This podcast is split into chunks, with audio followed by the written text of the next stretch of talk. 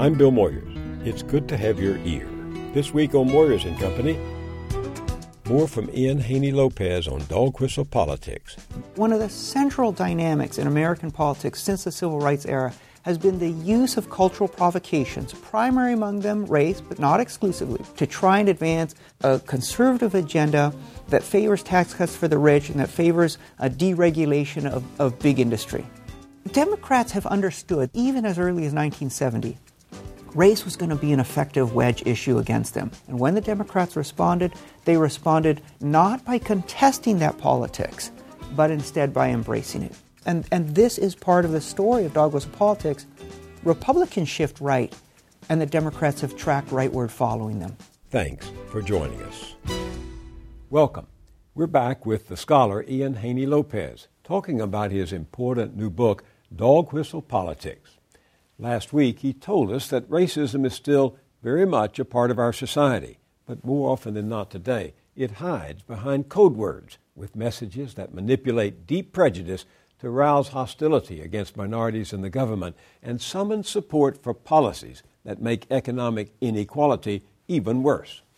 This racist strategy, as Lopez calls it, favors a devious plutocracy that bankrolls the dog whistlers and destroys everyone else beneath no matter the color of their skin. Here's some of what he said last time. Dog whistle politics doesn't come out of animus at all. It doesn't come out of some desire to hurt minorities. It comes out of a desire to win votes. And, and, and here's a hard, difficult truth most racists are good people. They're not sick, they're not ruled by uh, anger or raw emotion or hatred. They are complicated people reared in complicated societies. They're fully capable of generosity, of empathy, of real kindness. But because of the idea systems in which they're reared, they're also capable of dehumanizing others and occasionally of brutal violence. And, and, and that's an important truth.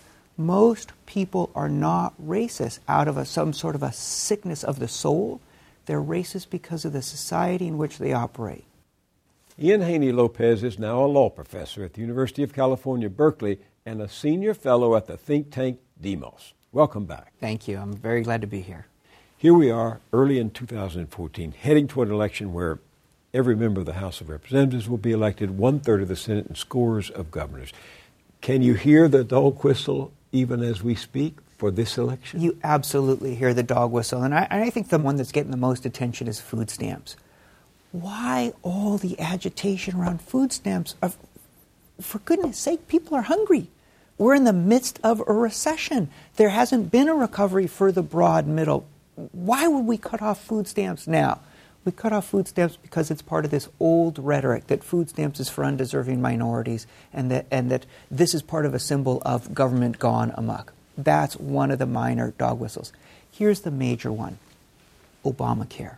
Mm. Ostensibly, this is about health care, but really it's about Obama and government policy. Now, Obama himself has been subject to a lot of dog whistling that he's foreign born, not a citizen, a Muslim.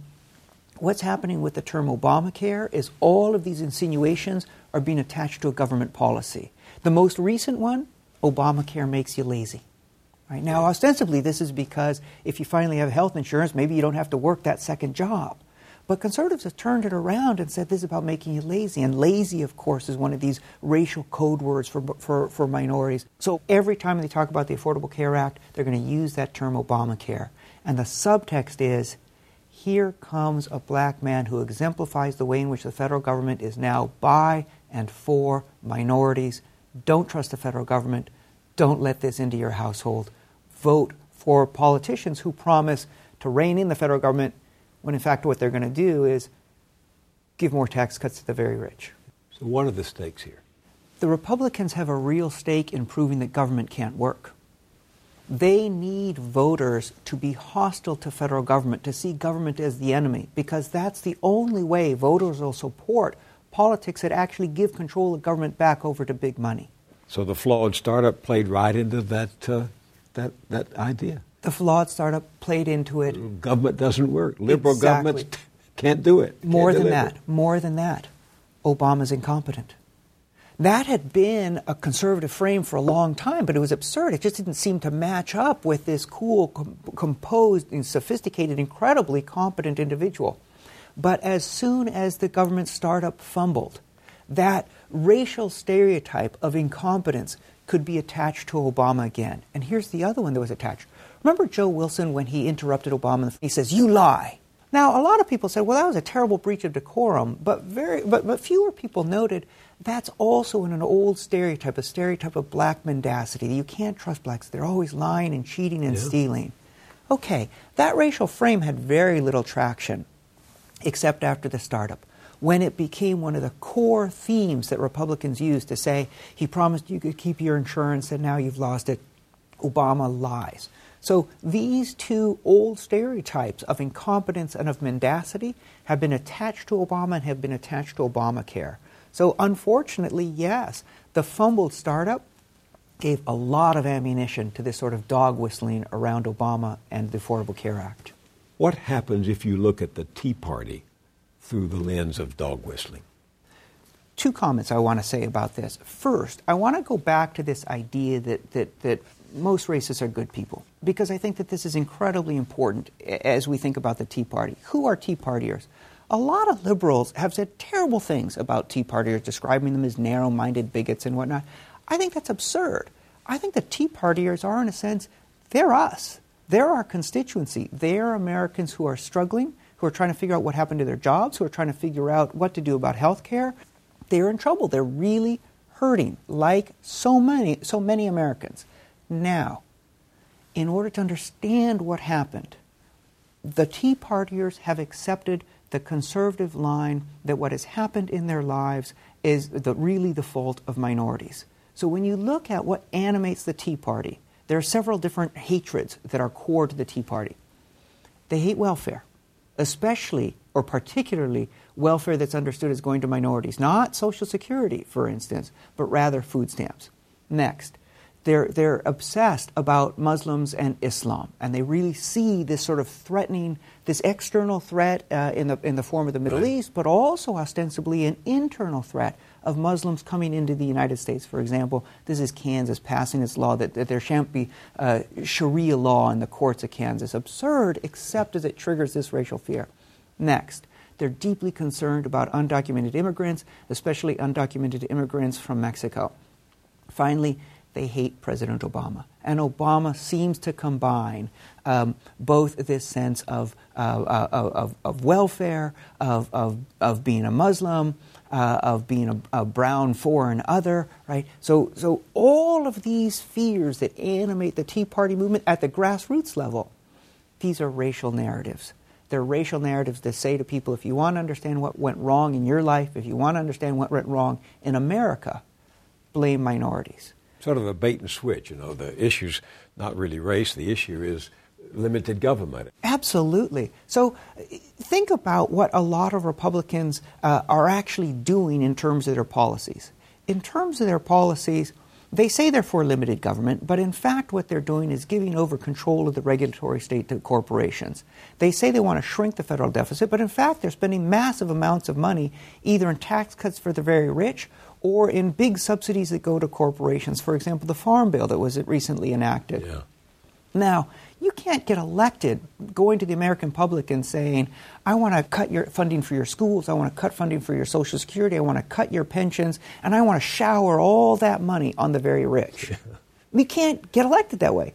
But you can get elected going to the American public saying, we're in mortal danger as a country because something has gone terribly wrong with our society. We see it in religion, we see it around gender, we see it around abortion, we see it around same sex marriage, and we certainly see it in terms of welfare and criminals and illegal aliens. That's the language that a very extreme wing of the conservative of conservatives has been using to skew American politics, but also to take over the Republican Party. Republicans from 30, 40 years ago would not recognize what the party is today. It used to be that Democrats were the arch segregationists and racists and the, and the dog whistlers, and then that changed. As you say, it's no secret that since then um, Republicans have pandered on race in order to win votes. That's right. That's the, the key to their strategy, as you That's say. right. I mean, I think it's important to understand. So, uh, uh, so there's another term for dog whistle politics, and that's the Southern strategy. Right. That term was coined by a Republican Senator, Jacob Javits from New York, and he coined it not to endorse it, but to condemn it. He said he saw what was happening with the Republican Party in 1963 and 1964, and he says, You folks are pursuing a Southern strategy. This is going to be disastrous for the party, it's going to be disastrous for the country. And indeed, it has been. This use of race has allowed an extreme faction of conservatives, those most dedicated to, uh, to the power of big money, to the power of corporations, to not only hijack American democracy, but to hijack the Republican Party. And that's what's so democratically destructive. We have a political party that is um, committed to gaining votes by increasing racial antagonism and racial fear. You write in your book that there was an important evolution in dog whistling under Democrats, including Bill Clinton. How so? So, Democrats have understood, they understood even as early as 1970, race was going to be an effective wedge issue against them. How did they decide to respond? Initially, they decided they just waited out. They would distance themselves from minorities, they would try not to talk about race, and they thought that that would insulate them from these racially uh, provocative charges. That didn't work. So then they decided they'd try something different. Rather than confront dog whistle politics, they thought they'd embrace it. Now, this isn't the same sort of egregious dog whistle politics of the Republicans. The Republicans early on realized that they could elect, get elected with white votes alone and didn't feel a particular need to reach out to minorities. Democrats uh, have a different sort of calculus. They look around and they say, we don't think minority voters have anywhere to go because the Republicans are so hostile to minority voters. So we can slap them down a little bit, we can demonize them a little bit. But as long as every so often we show that we value them, they'll continue to vote for us. And so what you get under Democrats is a sort of moderated dog whistle politics. It's clearly trying to communicate to white voters we too see minorities as a, as a threat and we're going to protect you. And at the same time, it's saying to minorities, we value you and we want you to keep voting for us. And so we see that in the person of Bill Clinton and his presidency. Yes, he distances himself from African Americans, for example, by criticizing Jesse Jackson. But even more, he embraces policies like ending welfare as we know it, or ramping up Ronald Reagan's war on drugs and converting it into a general war on crime that really played to dog whistle, dog whistle themes, that said to white voters, hey, I'm a new Democrat. I too understand that minorities are a threat in your life because they're using welfare and the, the, the, they're, they're dangerous criminals and the state has been coddling them and we're going to crack down on them. But Ian, some people are going to respond by saying this is a, a, a, a, monotone of theory here, that, that, that Bill Clinton was considered by many blacks to be the first black president, and they will also say crime was a problem in the, and not, not just black crime, but crime was a problem in the, in the 70s and 80s, and you just can't attribute all of that to race? I don't attribute all of it to race, but I want to be very clear. There aren't just two alternatives here. Either it's all race or race has no effect whatsoever. In fact, what I'm saying is, yeah, there are complicated dynamics going on, but one of the central dynamics in American politics since the Civil Rights era has been the use of cultural provocations, primary among them race, but not exclusively, but the use of cultural provocations to try and advance a, a conservative agenda that favors tax cuts for the rich and that favors a deregulation of, of big industry. In that context, Democrats had to decide how to respond. And when the Democrats responded, they responded not by contesting that politics, but instead by embracing it. And, and this is part of the story of dog whistle politics. Republicans shift right, and the Democrats have tracked rightward following them. You say you wrote this book to restore an interrupted future. Explain that. Well, so I think that this is an incredibly important story. We have levels of wealth inequality today we haven't seen in 100 years. Okay, what was happening 100 years ago? 100 years ago, we had corporate titans who mainly controlled government. What happened? Financial boom, financial collapse, the Great Depression, and then the New Deal. And what was the New Deal? The New Deal was a sense that government shouldn't be beholden to the most to, to big money. That was incredibly po- popular. I think the New Deal taught the country that we could progress if we were all in this together and if the government were really on the side of the broad middle class, that the government had an incredibly important role in structuring the economy, in structuring politics, in structuring society in a way that favored everybody. And this was the New Deal, except it had a fatal flaw. The New Deal coalition depended in part on the Southern Democrats, and the Southern Democrats were at this time avowedly a white man's party. And so the Southern Democrats extracted a compromise. They said they'll support the New Deal, but only if it has certain limitations. If it doesn't help uh, black farmers, if it doesn't help uh, uh, uh black servants, if it doesn't help farm workers in the Southwest who are Mexican. If it helped whites. if it helped right. whites, they'd support it. And it did help whites. And this is why the New Deal was so, was so popular with whites. What happens? In 1964, uh, because of the civil rights movement, Lyndon Johnson understands that a war on poverty to succeed should be extended to uh, an effort to promote racial justice. And, and he's right. This is the dream we need to pursue. And yet, this creates a window of opportunity. It creates the possibility for Republicans to come in and to, to tell people, don't support the New Deal, don't support liberalism, because this isn't about helping people like you, this is about helping them, undeserving, lazy minorities. And that narrative works. And it works in a way, not just in a way that this has hurt minorities, but it works in a way that this has led to a, to a, a systematic dismantling of the New Deal. So that now, 50 years after that politics started, we have levels of wealth inequality we haven't seen since before the Great Depression. Right? When I say that dog whistle politics is about pursuing a dream that's been interrupted, what we're trying to recover is FDR and a second Bill of Rights. What we're trying to recover is New Deal liberalism, but now a New Deal liberalism that isn't divided by race. We need to understand that the middle class is not a term that should have a racial signifier, and that when we get rid of that signifier, when we understand that everybody of every race is a member of the middle class or should have the opportunity to become a member of the middle class, only then will we be at a political place where we can actually pull government back onto our side and we can defeat this sort of negative politics that keeps so many people voting to give control of government over to the very wealthy. Where do Latinos show up in this equation? You, for example. I consider myself Latino and a person of color, but we should be clear roughly half of all Latinos think they're white. Now, how does this play out in terms of dog whistle politics? In very surprising ways. On the one hand, for the last decade, going back even further, but especially for the last decade, anti Latino uh, campaigning, dog whistling, has been a very powerful part of conservative politics. All the rhetoric about illegal aliens, uh, all of the rhetoric even that Mitt Romney used about self deportation. Right. So you see that this has been really powerful in getting a lot of Republicans elected uh, in House elections all over the country. It's been powerful even in Republican national politics.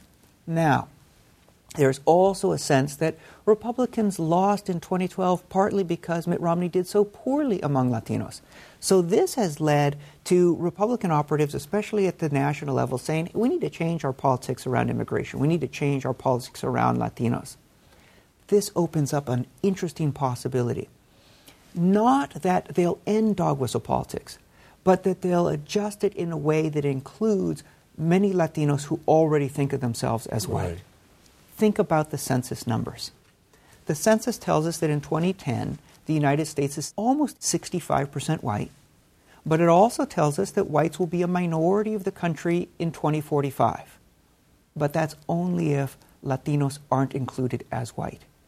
If instead you include Latinos as white, then in 2045, whites will be 72% of the population. Or, in other words, rather than being a minority in 2045, they'll be 7% more of the population than they are today. So, how would it play out? What would be the signal if you wanted to reach those Latinos who consider themselves white and are in the majority? I'm not sure what the signal will be, but we should be clear that within immigrant communities, there's always a heterogeneity of views. And there's, there, as each generation gets established, there's always a segment of the population that looks with resentment on the new arrivals, that says, these people are holding our community down. Uh, maybe they're darker, maybe they're less well educated, they're certainly poor. We really need to restrict immigration because only by restricting immigration can we show that we're actually now part of the American mainstream. So, ironically, I would expect an effort to reach out to Latinos and to Asian communities not by uh, liberal reforms of immigration, but actually by toning down some of the hostile rhetoric, but at the same time promising to restrict immigration. The Latino vote seems to be portable between the two parties, as I'm sure you know. I, I think that's exactly right. So, this is where I say dog whistle politics is going to evolve. Now, a lot of Democratic strategists are looking at these numbers. They're saying the Latino population is increasing, they're saying the Asian population is increasing, and they're saying we don't need to worry about dog whistle politics anymore. Demography is going to solve this for us. That's a recipe for disaster because dog whistling is going to evolve. And if it has to evolve in a way that brings in certain portions of the Latino population, certain portions of the Asian population, that's what it's likely to do. Unless we start addressing this within minority communities, but also in terms of national politics, we should expect these sorts of racial provocations to continue to define our, our politics for the next decade, two decades, three decades. The book is Dog Whistle Politics How Coded Racial Appeals have reinvented racism and wrecked the middle class. Ian Haney Lopez, thank you very much for joining me. Thank you so much. At our website, billmoyers.com, there's an excerpt from Ian Haney Lopez's superb book, Dog Whistle Politics. It will anger, inform, and make you want to read more. That's at billmoyers.com. I'll see you there, and I'll see you here next time. Moyers and Company is produced by Public Affairs Television. You can learn more about the team that collaborates to produce the series at billmoyers.com. Funding is provided by Anne Gumowitz, encouraging the renewal of democracy. Carnegie Corporation of New York, celebrating 100 years of philanthropy and committed to doing real and permanent good in the world. The Ford Foundation, working with visionaries on the front lines of social change worldwide. The Herb Alpert Foundation, supporting organizations whose mission is to promote compassion and creativity in our society. The John D. and Catherine T. MacArthur Foundation, committed to building a more just, verdant, and peaceful world. More information at macfound.org. Park Foundation, dedicated to heightening public awareness of critical issues. The Kohlberg Foundation, Barbara G. Fleischman, and by our sole corporate sponsor, Mutual of America designing customized individual and group retirement products. That's why we're your retirement company.